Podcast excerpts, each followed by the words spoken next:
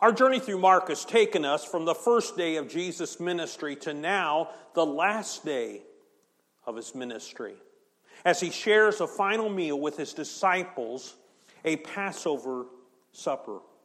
We find the story of this Passover supper in Mark 14, verses 12 through 26. Let me read it for you. It says, On the first day of the feast of unleavened bread, when it was customary to sacrifice the Passover lamb, Jesus' disciples asked him, Where do you want us to go and make preparation for you to eat the Passover?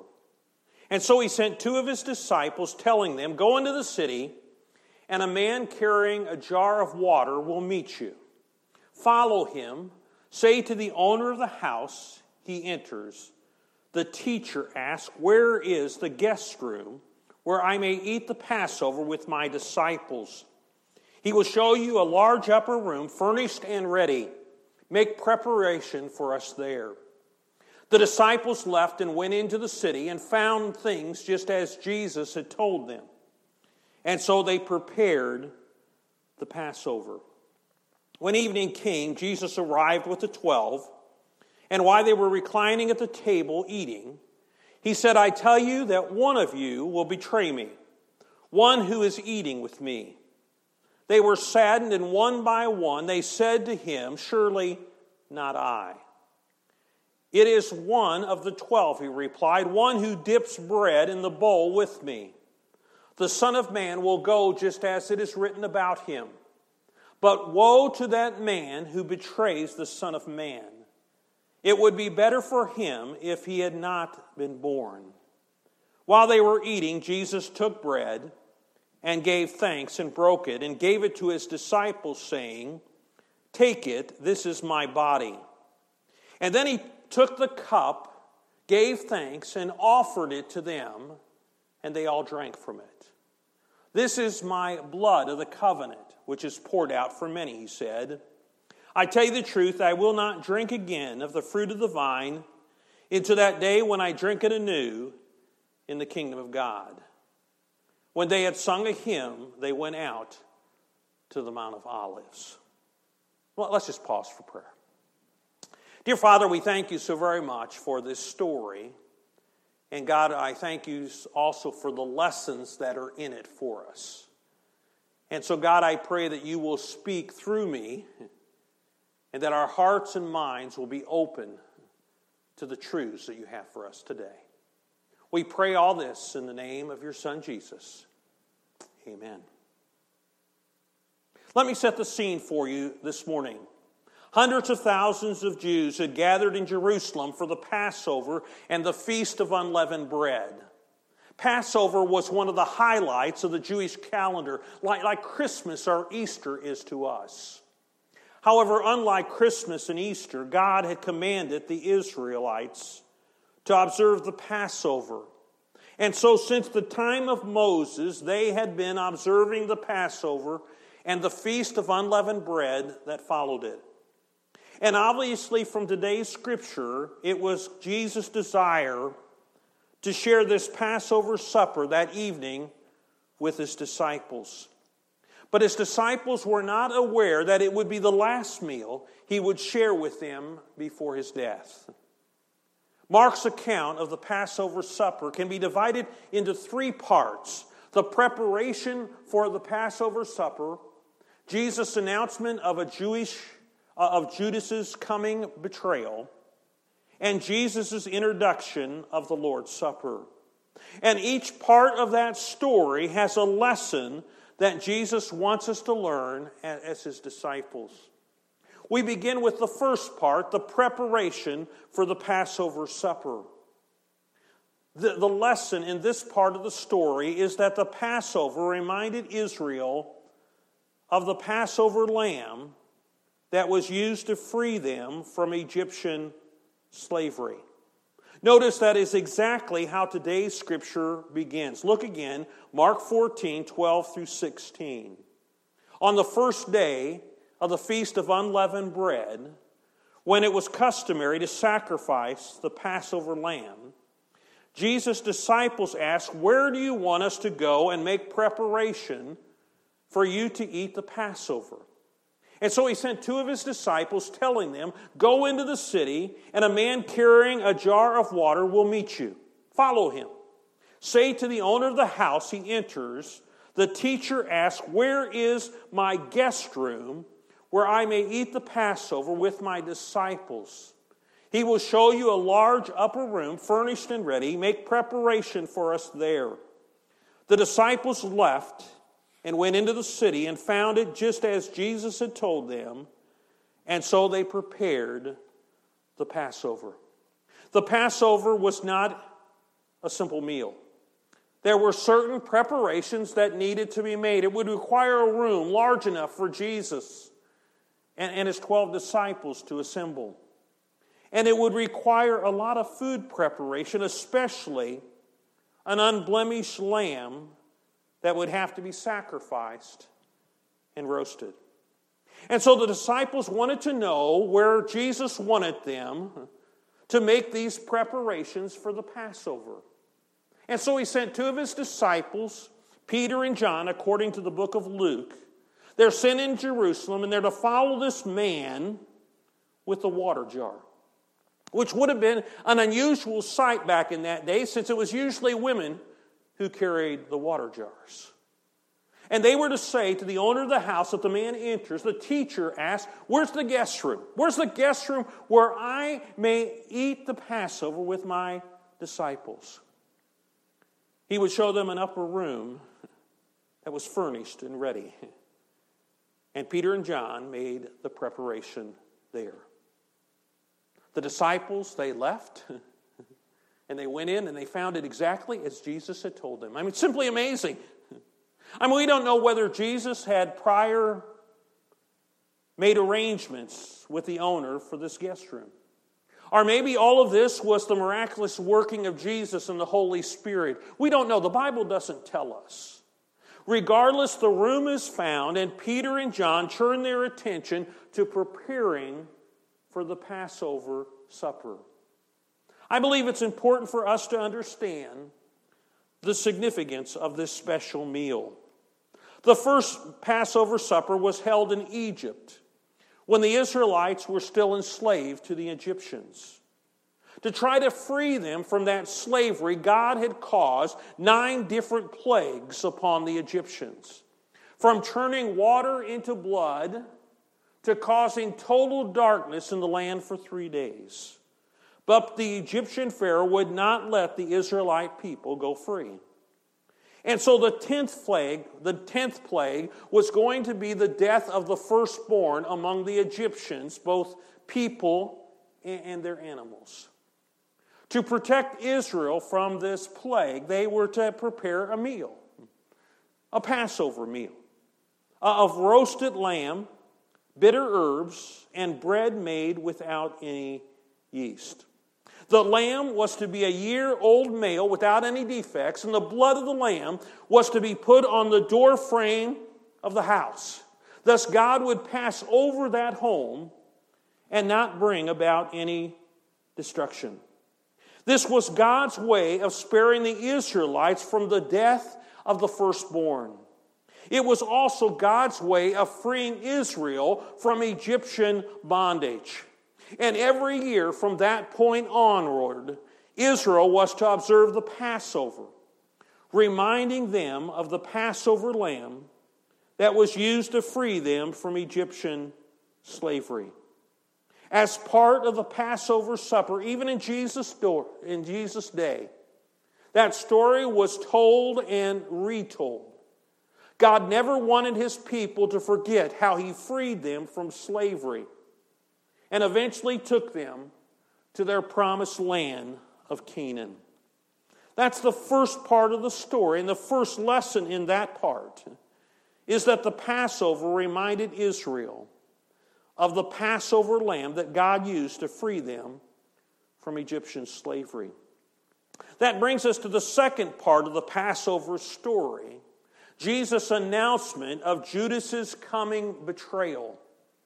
And the lesson in this part of the story is that the betrayal by Judas Iscariot reminds us of all the suffering that Jesus endured as our Passover lamb.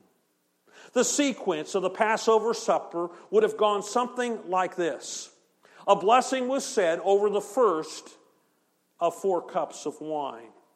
The host then cleaned his hands, and the middle of three loaves of unleavened bread is broken in two, and one of the halves of that loaf is hidden until later in the meal.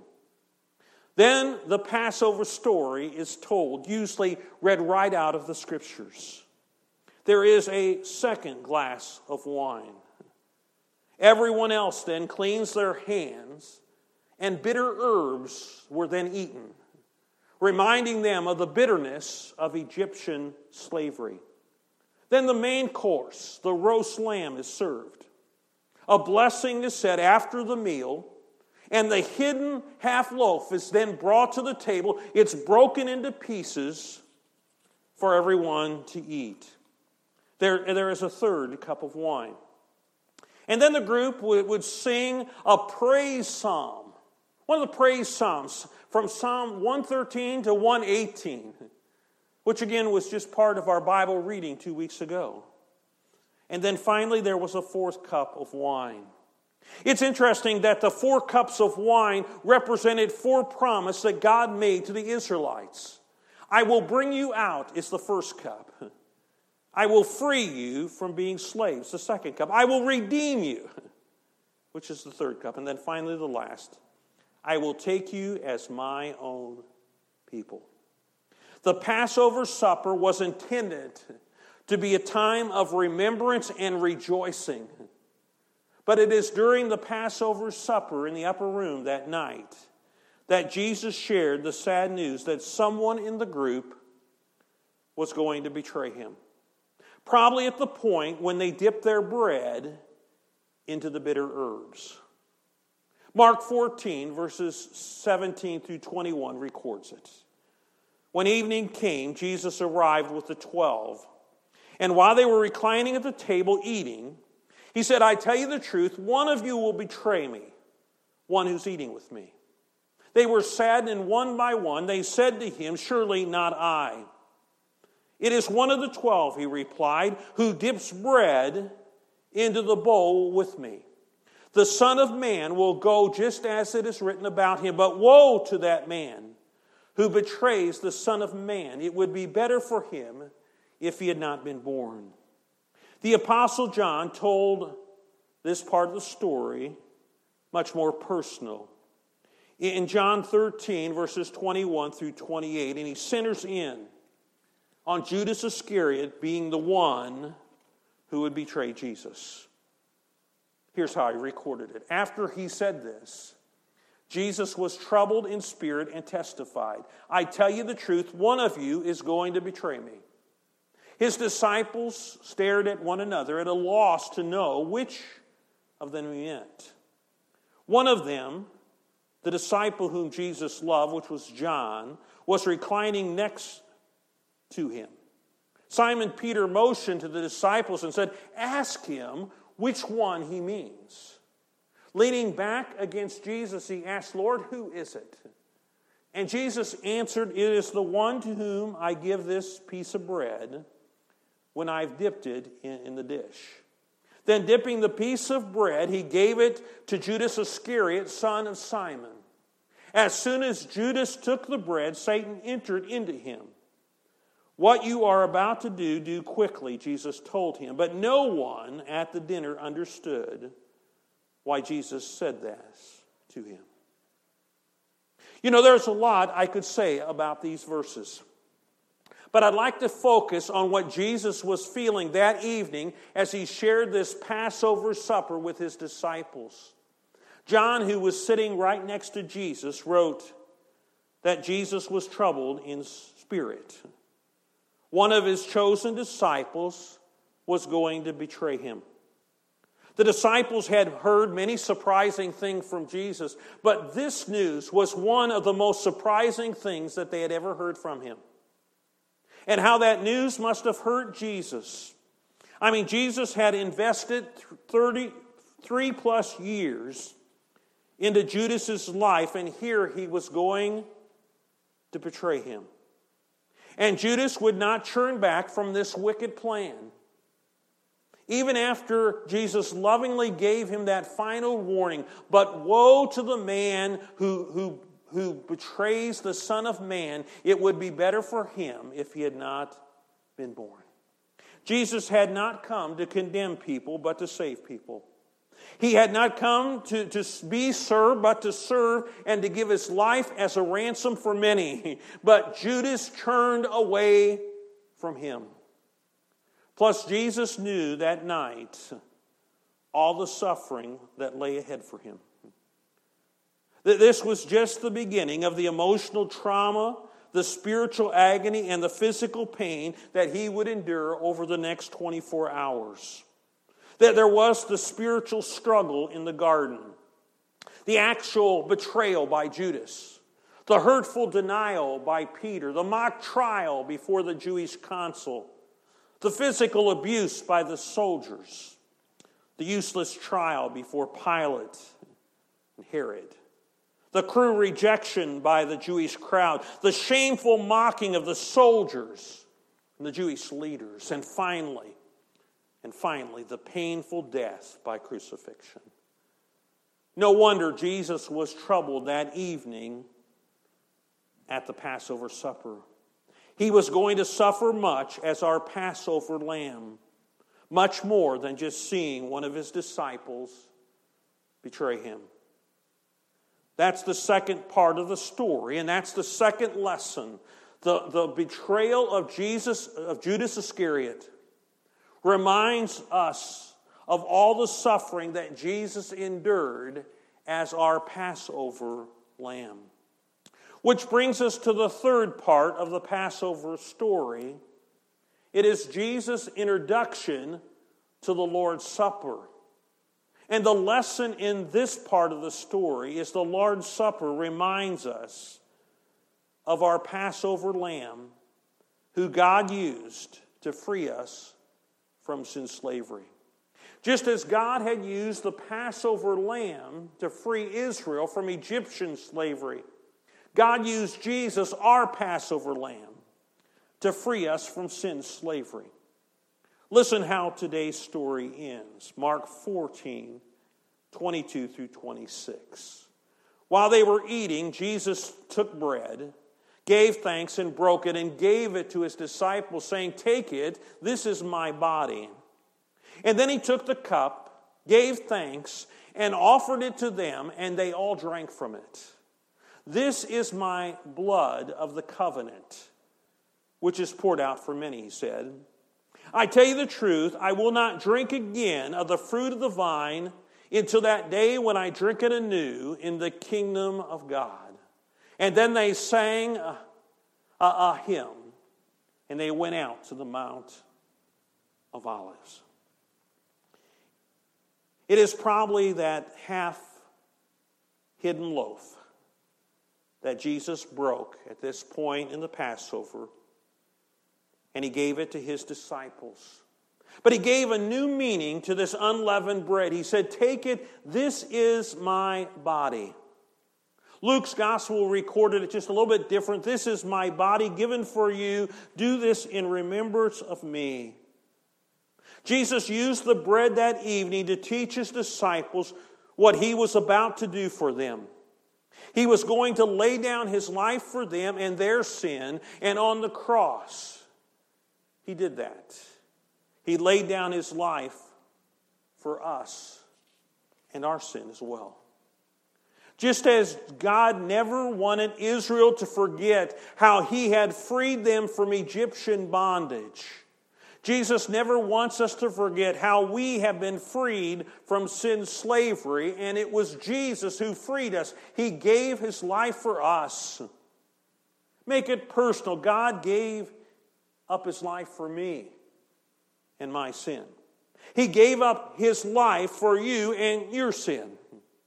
I, really don't like the styrofoam like wafer in the prepackaged communion that we've been using during this pandemic. But that wafer should always remind us of God, of Jesus' body given for us on the cross. And the grape juice should always remind us of his blood that was shed for us. Jesus gave new meaning then to the third cup of wine at the Passover supper. He said, This is the cup, my blood of the covenant, which is poured out for many. In Matthew's gospel, he said a little more. He says, This is my blood of the covenant, which is poured out for many for the forgiveness of sins. It is through Jesus and his blood shed on the cross that our sins are forgiven.